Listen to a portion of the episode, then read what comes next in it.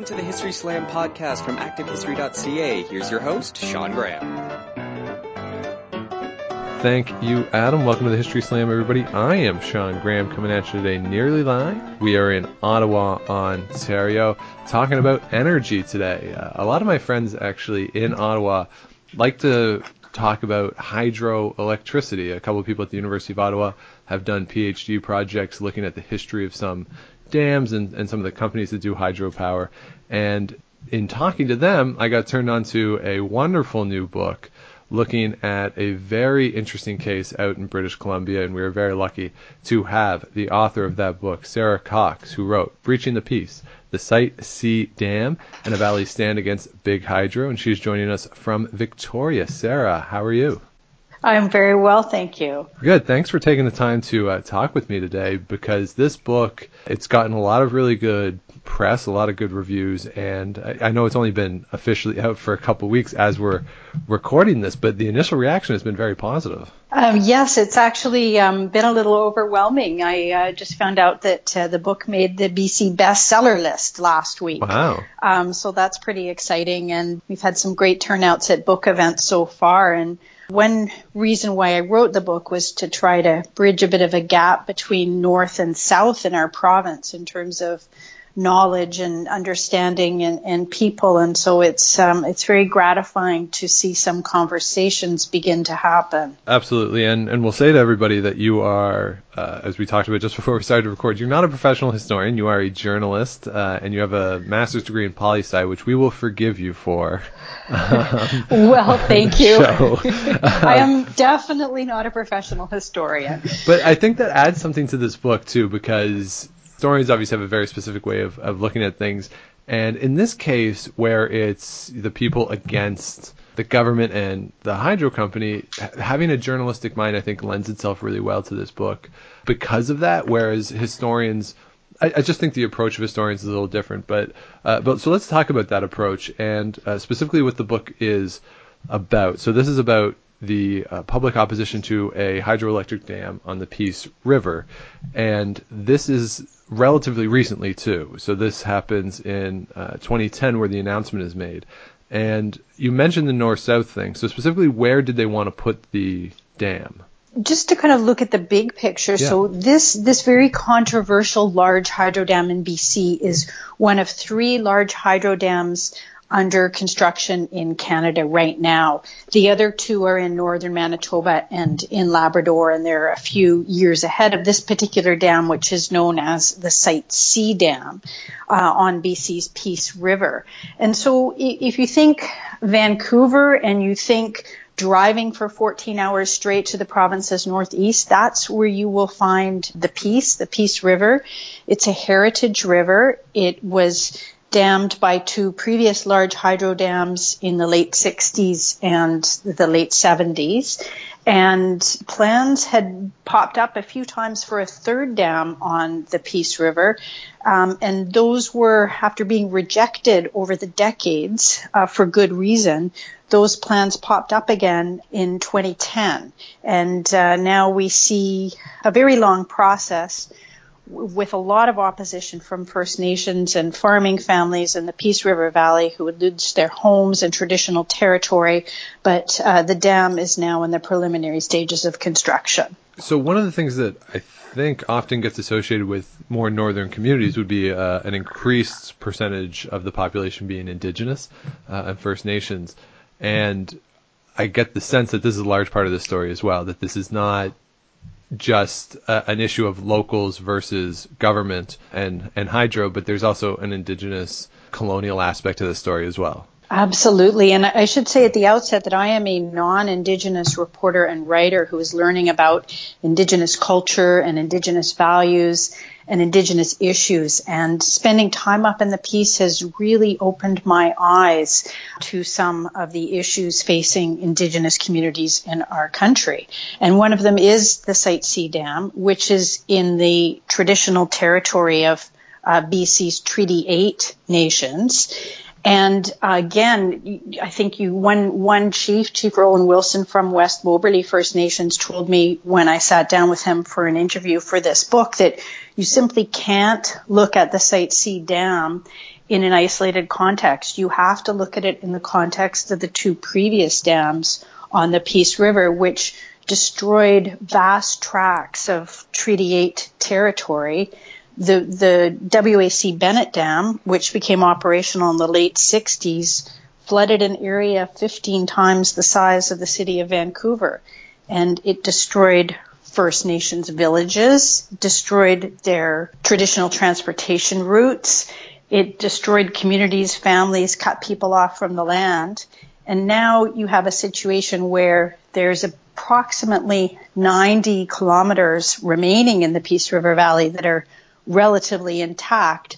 And most of that would be lost to this third dam.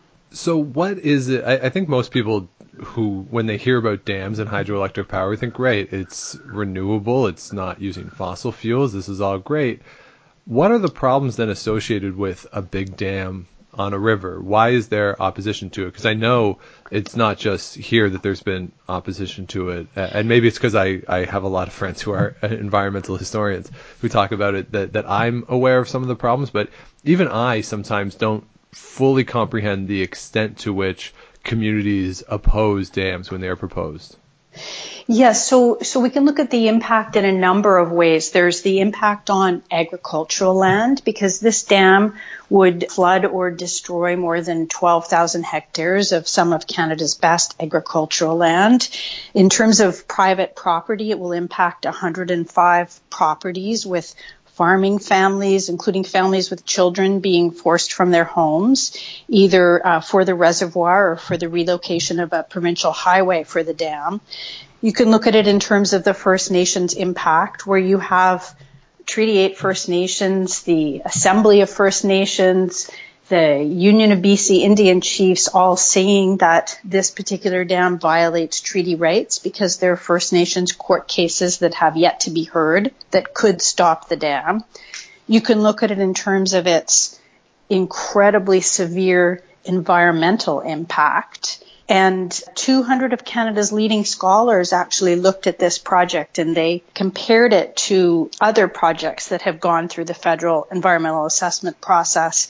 And they found that Site C would have more environmental impacts than any project ever examined in the history of Canada's Environmental Assessment Act. Wow. Which is kind of incredible uh, to think about it, uh, given the amount of things that have happened in this country. But is it so? Is it a product then of dams create flooding because you need to back the water up? Is, is that what it is, or is it? I, I, know people have talked about salmon. I don't know if this the if you know salmon is an issue in this particular case, and, and other wildlife not being able to migrate in the same way. You mentioned the highway, which is a really interesting thing that I wouldn't have thought of just initially that you need a highway to get there, but obviously you do to service it and to get the people to the dam and the equipment, everything else. But in terms of the actual water, right? I, this is something I've never fully understood the, the science of or the physics of. That why do dams inherently cause flooding? Well, there's a dam structure that's built and then the water backs up so that it can be metered through the dam. And that's what causes flooding is when the actual diversion channels are closed and the water starts to back up. And in Site C's case, we're talking about flooding 83 kilometers of the Peace River Valley and 45 kilometers of the river's, river's tributaries. It's not a salmon bearing river. It is a bull trout bearing river okay. and bull trout are a species vulnerable to extinction and there's there's a crazy plan to take them in trucks past the dam for the 100 year lifespan of the project i can i can come oh. back to that but so basically if you add all the flooding together the tributaries and the river valley it's going to flood an area approximately the equivalent of driving from vancouver to whistler or from Toronto to Niagara Falls. It's a huge, huge area. And we're talking about putting a absolutely spectacular valley with old growth boreal forest and farmland um, under up to 50 meters of water. Which is really incredible when you put it in those terms. Um, now, for the the sake of the government, the argument then is we need the energy and we need the jobs. These are all, all positive things, right? Clean energy, right? Non-fossil fuels.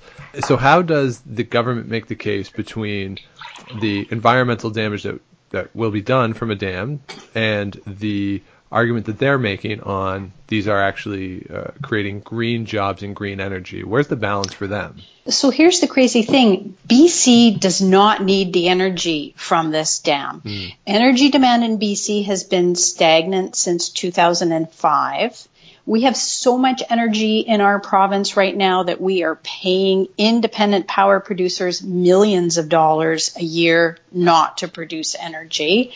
Um, BC Hydro has just proposed changing the rules for, for solar installations, people who want to put solar on their rooftops so that they would no longer buy back the excess power, which can be bought at, at far less the cost of Site C's power.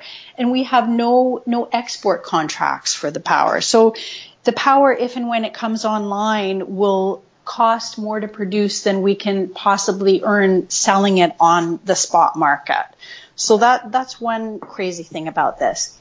The other thing is that it's not green energy because the environmental damage is so enormous. So the Peace River Valley is part of um, what's known as the Peace River Break, which is um, an important part of the longest remaining wildlife corridor on the continent, the Yellowstone to Yukon Wildlife Corridor. And uh, there are scientific studies that show that Site C combined with the impact of other industrial development in the area risk severing this very important wildlife corridor. It sites see the, the Peace River Valley is a mixing zone for species from four different biomes. It's a place that scientists, where scientists are, are studying how species adapt to global warming because it's a home to many outlier species. For example, it has the world's um, northernmost cactus populations right there in the valley. It's incredibly rich in biodiversity, and scientists are even discovering species there that they never thought they would see so far north because it's a very rare, low elevation northern valley. So, in terms of the clean energy, yes, it would produce, produce clean energy, and I put that in quotations because there are also more and more studies coming out showing that um, greenhouse gas emissions from uh, big reservoirs are much larger than expected. Hmm. And there are far less impactful, cheaper, and more environmentally friendly ways to produce clean energy if indeed we should need it. Right, which, as you say, BC currently doesn't doesn't actually need that that energy. So, why then does the government want to do this? That's a question I really dug into in the book, and I spent a lot of time researching because um, if you look at the facts and you look at the evidence and you look at the science, uh, the Site C dam just doesn't make sense. If you look at the politics, it starts to make sense, and that's something that I took a, a close look at in the book. So basically, you have this project that's been sitting on the books that was rejected in the 1980s by an independent utilities commission that's meant to determine whether energy projects are in the public interest. It was rejected by BC Hydro's own board of directors in the 1990s, and they said at that time that the project should never proceed because it was far too damaging and that alternatives existed. And then you have a government who takes a keen interest in clean energy and, and global warming come along and they basically held up this project as a centerpiece of their vision to tackle global warming, thinking that the project would be export that the power from the project would be exported to other jurisdictions and help them wean themselves off, off fossil fuel dependent energy. Well, there that didn't happen because there are no jurisdictions that want to buy the Site C dam's mm-hmm. power. So then again, fast forward to an, uh, another provincial liberal government, very eager to show job creation as a provincial election campaign approaches. And lo and behold, you have the Site C dam project held up as um, a job creation project. Now, critics look at that and say, well, if we're going to spend almost $11 billion for the public purse, shouldn't we be creating far more jobs than the 25 permanent jobs that this project would, would produce upon completion. Yeah, that does seem low. Uh, 25 for you know 10 billion dollars. Uh, you know, you could probably just give that money away to people and yeah. have it be be more effectively spent. So politically, yes, it does look good. Does does does that help highlight the north south divide that you mentioned too? That people in the south say, "Oh, clean energy, jobs." And they don't have to actually confront the environmental reality of it. Is that also why it's politically expedient to do so? Absolutely, and that's also something that I look at in the book is that if you again if you step back and look at the big picture of BC's northeast, a lot of people who live there feel that it's become an industrial sacrifice zone. There hmm. there's very little of it that's that's left intact. There's been extensive fracking for uh, natural gas, logging, coal mining, you name it, it's happening up there. In fact, one study showed that the pace of industrial development in the Peace was greater than the pace of development in Alberta's oil sands. Wow. And so you have that, and then you take this beautiful remaining stretch of valley, and that's what, what people hold on to up there. And there's really a feeling that we are sacrificing the north for the south.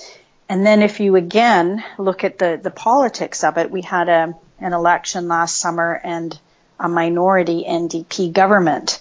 And they had the power to decide whether or not this project would go ahead. And they made that decision in the fall and um, they decided to continue with it. Again, when you look at where they're strong politically, it's in the lower mainland. That's their base. That's where they picked up some new seats enough to push them over the edge and and uh, come into power in a in a deal with the BC Greens.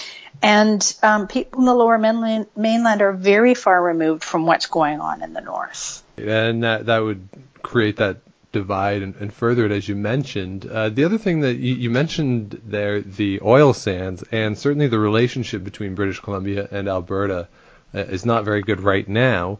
But is there anything that goes along with the the British Columbia, which I, my sense has been for a long time that BC has been one of the biggest critics of the oil sands, and the idea of building a dam also helps them in that regard in their criticism of the oil sands and in that relationship, which has been there's been some tension between Alberta and British Columbia. Is, is part of it in in their ability to market themselves nationally as a counter to what happens in Alberta? That's a very intriguing question, and my mind immediately springs to the latest development in this whole um, pipeline, uh, oil sands uh, BC Coast debacle, which is that just um, in the over the last few days, you saw the federal government elect not to oppose an injunction application by some First Nations to try to stop Site C.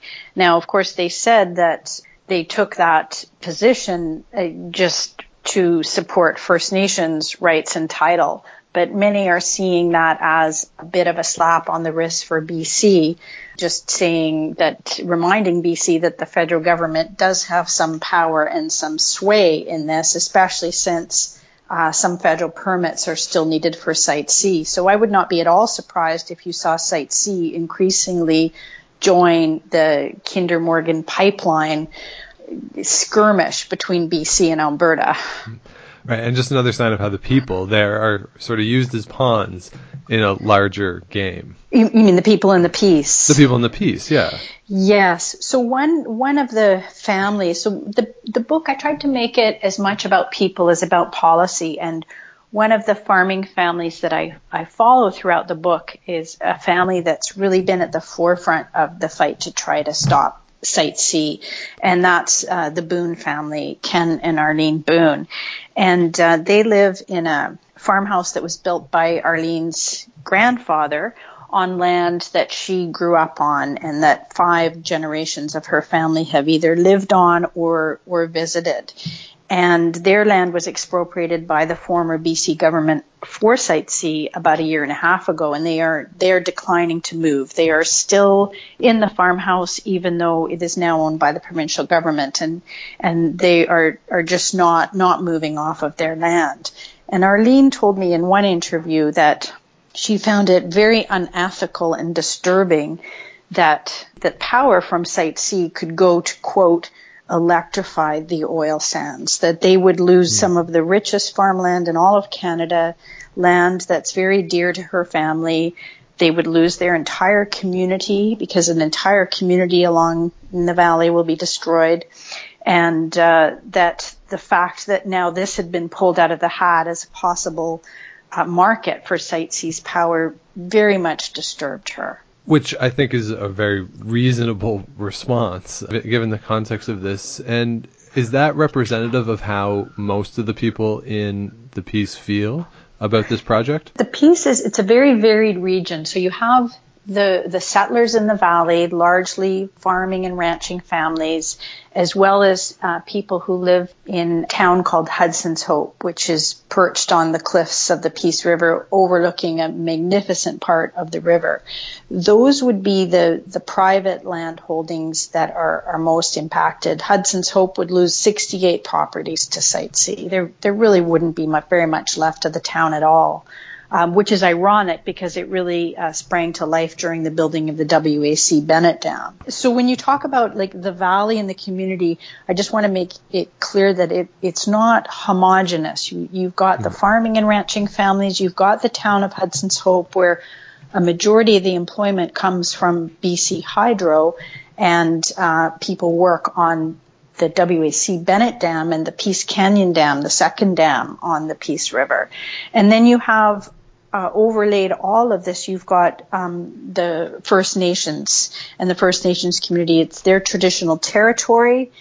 For example, the the land around the Boone's farm, known locally as Bear Flat, is has been a special meeting place for First Nations for millennia, and they still have a sweat lodge there. They still continue to hold elder and youth gatherings there. They still have grave sites there, grave sites that would be lost to Site C. So the book follows the journey of farmers and uh, First Nations members and First Nations chiefs as they fight against Site C. But then how does that relate to the community? So you mentioned the people who are employed in the hydro industry.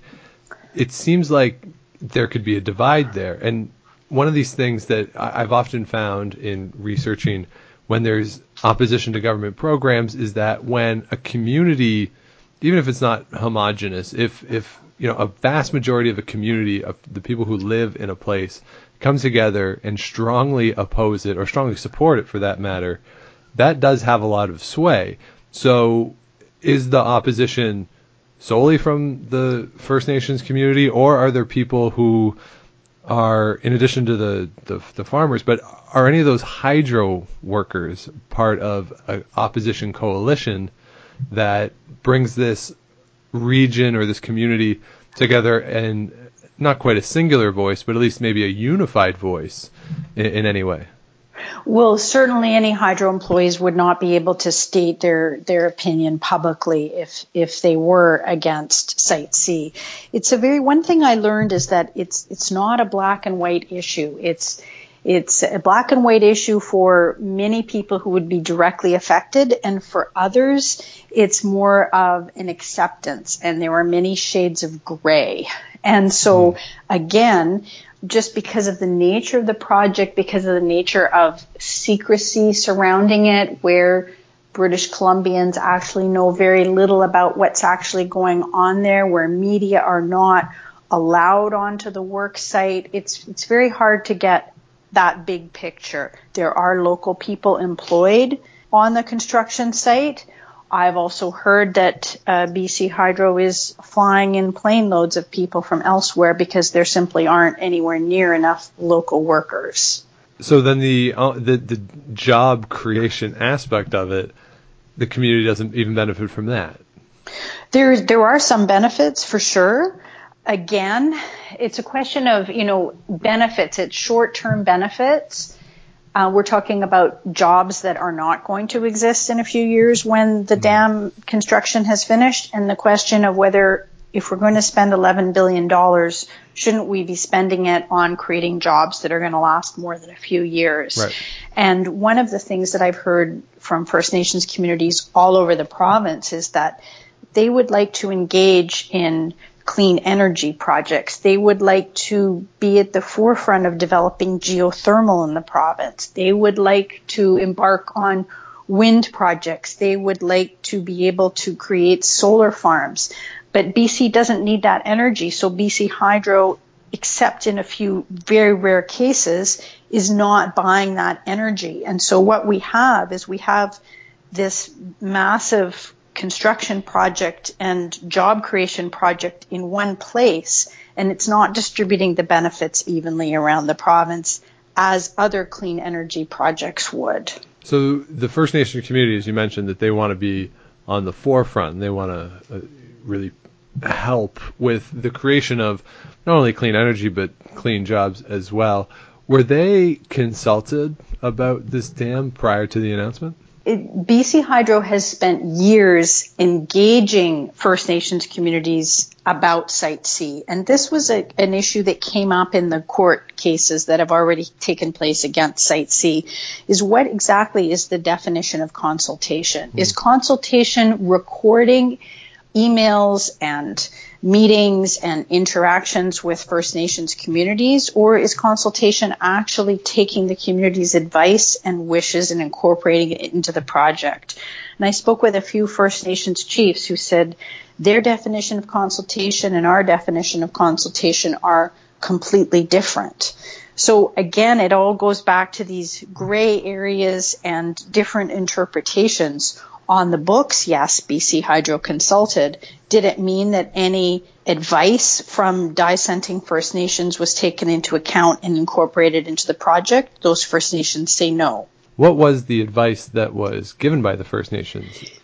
Well, for example, one of the big controversies and a local controversy in this whole thing has been the route for the highway relocation. So one side of the, the Peace River Valley that would be impacted by Site C is largely untouched um, old growth boreal forest that is had actually been set aside to become part of a provincial protected area that has many different protective designations. And the other side of the valley is largely farming and ranching communities, agricultural land. And so at the area around Ken and Arlene Boone's farmhouse known as Bear Flat, um, again, the area that's very special for First Nations, that is one area where the new, at least half a billion dollar provincial highway would have to go to take it out of the Site C flood zone and, and put it up a bit higher.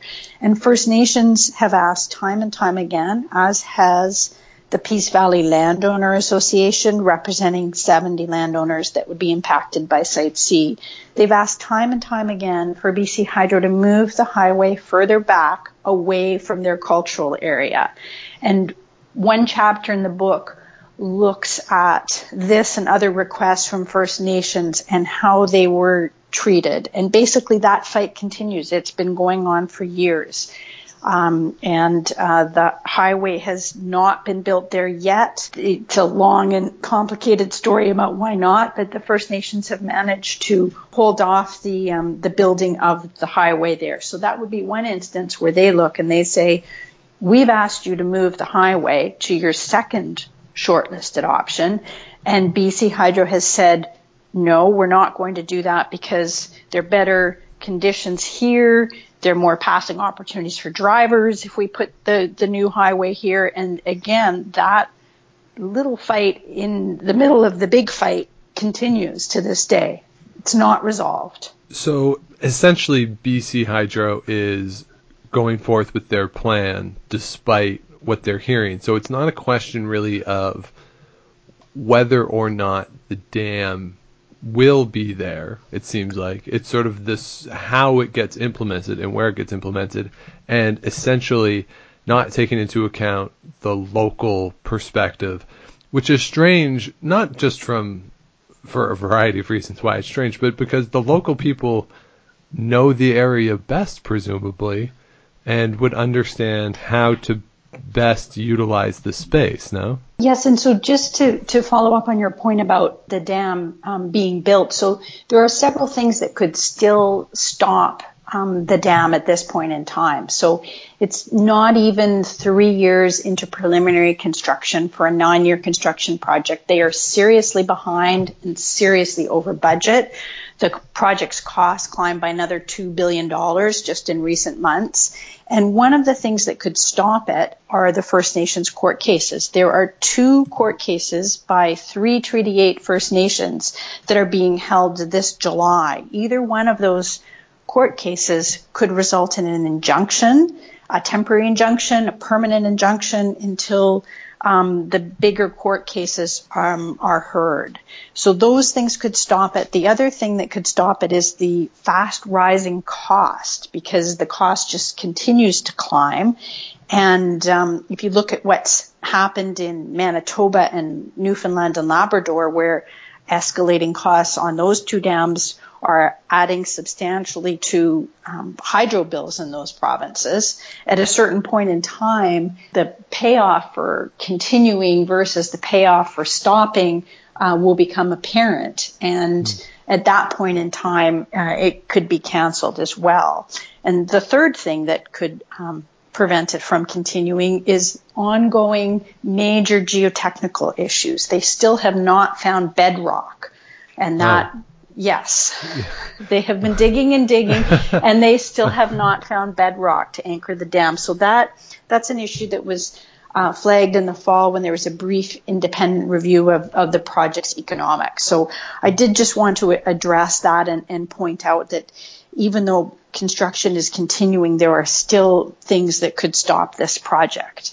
If you look at what's going on in Newfoundland and Labrador right now, there's a $37 million inquiry to find out why the Muskrat Falls Dam continued and uh, why it um, basically has is adding a, an average of $1,800 a month to the hydro bill of, of every household in that province. Yeah, these things aren't obviously foolproof. I want to get back though to something you mentioned uh, earlier, where you mentioned, you know, in talking about the environmental impact that can happen from a dam.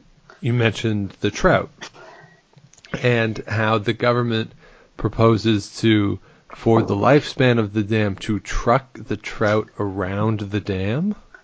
Yes, this is true. So as large dams came back into style as concern about global warming heated up and they were presented as a, a as clean energy, uh, not again green energy, but clean energy, and it's important to make that distinction.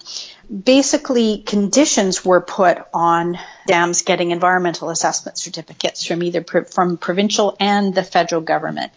And in Site C's case, in the case of the Site C dam, when you look at the impact on things like wetlands uh, the impact on birds because the valley is a, a very important uh, migratory corridor uh, for birds. It's part of the boreal bird nursery. What what has happened is that the um, BC Hydro has been given their environmental assessment certificates, but with conditions. And so some of the conditions are that mitigation, and again I put that in quotation marks, mitigation takes place.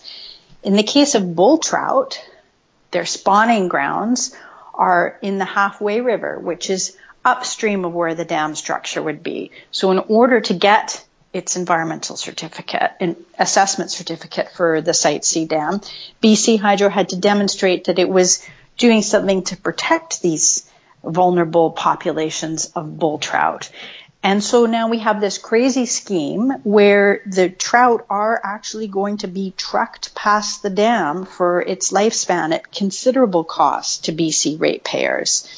And the crazy thing is that while this kind of scheme where, which involves a, a fish ladder has uh, worked well for salmon, where it has been tested for bull trout in North America, bull trout have shown that they don't like to ascend human made structures and it hasn't worked at all. But yet we are continuing with this crazy plan, made even more crazy by the fact that up to 40% of the fish that are trucked past the dam will die in the dam's turbines when they're swimming back downstream. To me, that's one of these things where when we talk about jobs and, and things being clean, that it has to have an, not only an environmental impact, but also an economic impact for people living along the river. If the trout start to go away and start to decline, like there's there's a larger impact. You know, it, it maybe it's this thing where we have to talk about unintended consequences from things, and maybe that's one of them, or who knows, maybe it's even an intended consequence. But it's one of these things where when we talk about economic activity, environmental activity, that an act that can be presented as a positive on both fronts has a negative impact on the other side that really doesn't get that much attention when it's being presented to the voting public by politicians. And it strikes me that this is the uh, a really good example of how the powerful can you know steamroll those who aren't in power, who don't have a voice, and therefore can't counter the spin that's being put on a project like this. Yes, and I, I would again take a step further back, and then I would hazard a guess that the vast majority of British Columbians know nothing about this scheme that they'll be p- paying for. And again, like Site C is very much out of sight and out of mind for most British Columbians, aside from a, a flurry of, of news. Uh, when the new government uh, here was wondering whether or not to cancel the project, there's been very little news coverage of it. Um, most reporters who have written about it have not been up to the region, and we've seen the traditional news media so gutted by cutbacks that there has been very little coverage of, of the Site C dam. The uh, non-traditional new media has done a good job of covering it, but the media is in a huge transition right now in Canada, and again, it's out of sight and out of mind and has not gotten the scrutiny that it deserves. And the result of that is that most people don't know about the impact, either the human impact or the environmental impact. You could even maybe take a, a, guess that even if the traditional media wasn't cut back or, or had done more, I mean, indigenous voices have been silenced for so long in this country that if you know the First Nations that are in the region are the the primary ones who are objecting and making these claims as to to what the impact's going to be, that who knows if they would get that coverage anyway? Because for so long, their concerns have been uh, at best minimized and in most cases completely ignored, uh, not only by the people doing these projects but by a lot of media outlets as well. Right, and I, I see that the Assembly of First Nations has issued a press release um, just today calling on the BC government to suspend work on Site C until uh, treaty court cases can be heard, and we will see how much coverage that gets. Yeah, that'll be that'll be really interesting to see uh, how how much that gets today on what at least in the east as we record. Hasn't been a particularly busy news day so far, so uh, we'll see what happens for the rest of the day. Uh, the other thing that, that's interesting to me too, you, you, we talked about people who would be forced from their homes uh, and forced from land that is meaningful to them for, for a variety of reasons. And there's echoes to me of of situations that I've read about in the United States. Uh, Detroit comes to mind where the governments have wanted people to move. Now, a different reason here in, in the Peace uh, Valley than in, or along the Peace River than in places like Detroit, but one of the arguments that people say is that, oh, this is my home, this is where I live, I, I am not moving. And then governments say, well, it's for a greater good. And we live in this collective world, and this is going to be for the better for everyone. So therefore, you have to do this. Now, that often happens to people who don't have any power, who tend to ha- have less economic power and tend to be minorities. Uh, so there's a whole element of that there. But is there any aspect of that coming from either the the BC Hydro or the BC government in suggesting that the damage that will be done to the town, the need for people to move, is in the project that is for a greater good, and then therefore they have to think about a larger collective. Has that argument been used at all in this case? That argument has absolutely been used. In fact, both the provincial and the federal governments use that argument when granting the environmental assessment certificate. Mm. They acknowledged that the environmental damage would be great, but said that it was justifiable for the greater good. Uh, take an organization like Amnesty International And uh, Amnesty International's Secretary General for Canada, Alex Neve, wrote the foreword uh, for this book. Amnesty took a look at this situation and said that the standards for the international standards for forced evictions are not met in the case of Site C, and they have made uh, Site C a priority project in Canada for that reason, and for the reason that uh, Site C um, appears to violate treaty rights. The treaty, of course, is a federal issue, right? Whereas the the BC government is trying to do this. So it, there's all this entanglement with it, and there's really no easy answer then. Uh, and it also, though, compromises the idea of the collective good. In 2013 2014, joint review panel was struck uh, to look at Site C. In, despite a condensed time frame and condensed budget, they put together a very comprehensive report of the project's impacts and recommended that it go to independent review. And if you look at this project, at every step of the way, the due process has not been followed.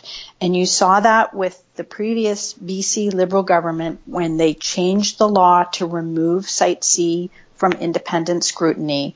You saw that again when the project was basically begun with a provincial election on the horizon as a job creation program, even though there was no need for the energy in the time frame presented, as the joint review panel concluded. And you saw that once again with the new NDP government, where pushing ahead the project when the energy is not needed because they don't want to be seen as the party of no and turning down a big resource project and with a big push from construction trade unions who are generous donors to the party. So at every step of the way with this project, due process has not been followed. And to me, it's a sign too, because we're in the midst of a of a election campaign here in Ontario, and it shows the importance of provincial politics and municipal politics for that matter despite the fact that I know voting rates are just down across the board in this country, but certainly federal politics seems to get a lot more attention than provincial politics, and then municipal politics gets very little coverage. And it sh- almost should be the reverse because, in my mind, the municipal government, provincial government, federal government, in that order, have the most effect on your life on a day to day basis, and yet we we pay so much more attention to the federal issues when here we have a, a provincial issue that certainly I live in Ontario. This is not something that really I even heard of before I saw the book. And uh, obviously, it's a very important issue to a lot of people. It's a ten billion dollar project. Like, it just doesn't it just doesn't drive a narrative in the same way that a federal project would. Yes, although you could say that this is a federal project, it is a provincial project, but with with federal blessing up until now, anyway. Right. And um, the other thing that I was going to say is that the Union of BC Municipalities, which represents a majority of people in this province, several years ago, before construction on Site C began, or just after it began, passed a resolution urging the provincial government not to proceed with the project at wow. this time. So basically, you you have the First Nations communities from the Union of BC Indian Chiefs, the Assembly of First Nations, West Moberly First Nations, Prophet River First Nation, all asking for the project not to proceed, uh, at least until the question of whether or not it violates treaty rights can be tested in the courts. The courts still, there has been no determination by the courts about whether or not this project violates treaty rights. You have wow. the Union of BC Municipalities saying that it shouldn't proceed. You have the joint review panel recommending that it go to a robust independent review and saying that the energy was not needed in the time frame. And yet it has proceeded and it has proceeded for political reasons, not for economic reasons. Right. And that's why there's so many elements to this story, right? There's obviously the political, but there's also the the idea of the powerful versus those who don't have power. It's settler colonial. There's economic factors here. There's the idea of even what constitutes green or clean energy, and, and in the larger case of reducing emissions and climate change. There's so many elements to the story that uh, are, are, illuminated so well in this book, and uh, Uh, I've been so happy to have the chance to look through the book, and I'm excited to read it in more detail. And now, just finally, you've mentioned a couple times that this project is still in flux in a way, and you know, you've spent so much time reading about it, looking into it. Do you have a sense of where it's going? Well, what happened again is after the new government came into power last year, there was a very quick review of Site C and all kinds of things came out that people did not know about because there's been a kind of a lockdown on information. It's been very hard to get information about geotechnical issues, about cost overruns. And so that review revealed that the project could cost as much as 12.5 billion or even more than that. It revealed problems with contractors, huge geotechnical issues that were not resolved. It also found that even before the the 2 billion uh, increase in, in cost that the same amount of energy could be produced at the same or lower cost by a combination of uh, wind and geothermal.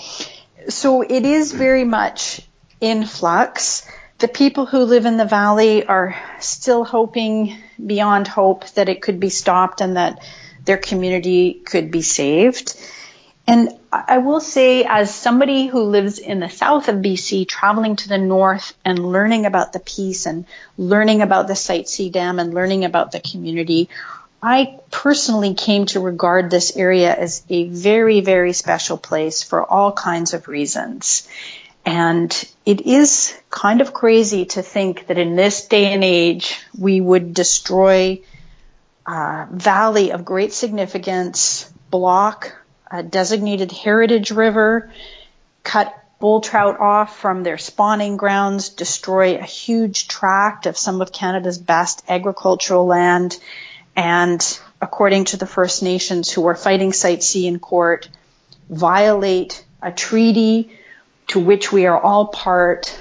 And it's just really quite unfathomable to think that we would fast track something like this before weighing in all of the consequences and especially given that alternative clean energy sources exist if BC should ever need them. Yeah, and all done for political expediency and political gains. It's it doesn't appear to be a great chapter in British Columbia history.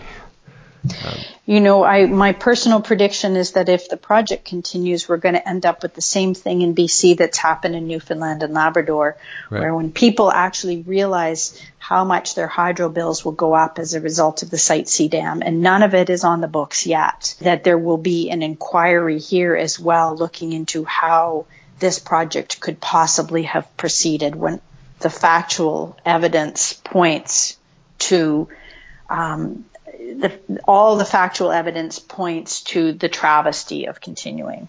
Right. And well, when that inquiry happens, they'll have your book. Like, so, so there'll be at least that. They'll have a source to go to uh, right away. And again, the book is Breaching the Peace, the Site C Dam, and a Valley's Stand Against Big Hydro. Sarah Cox, I could talk about this all day, but you you got more important things to do than talk to me, unfortunately. uh, so I do thank you so much for taking the time uh, all the way from Victoria this morning. Thank you very much for having me. I've enjoyed speaking with you. If you have any questions or comments for the podcast, it's historyslam at gmail.com. You can find me on Twitter at Dr. Shawnee Fever. If you see Enrico Palazzo, please say hi for me.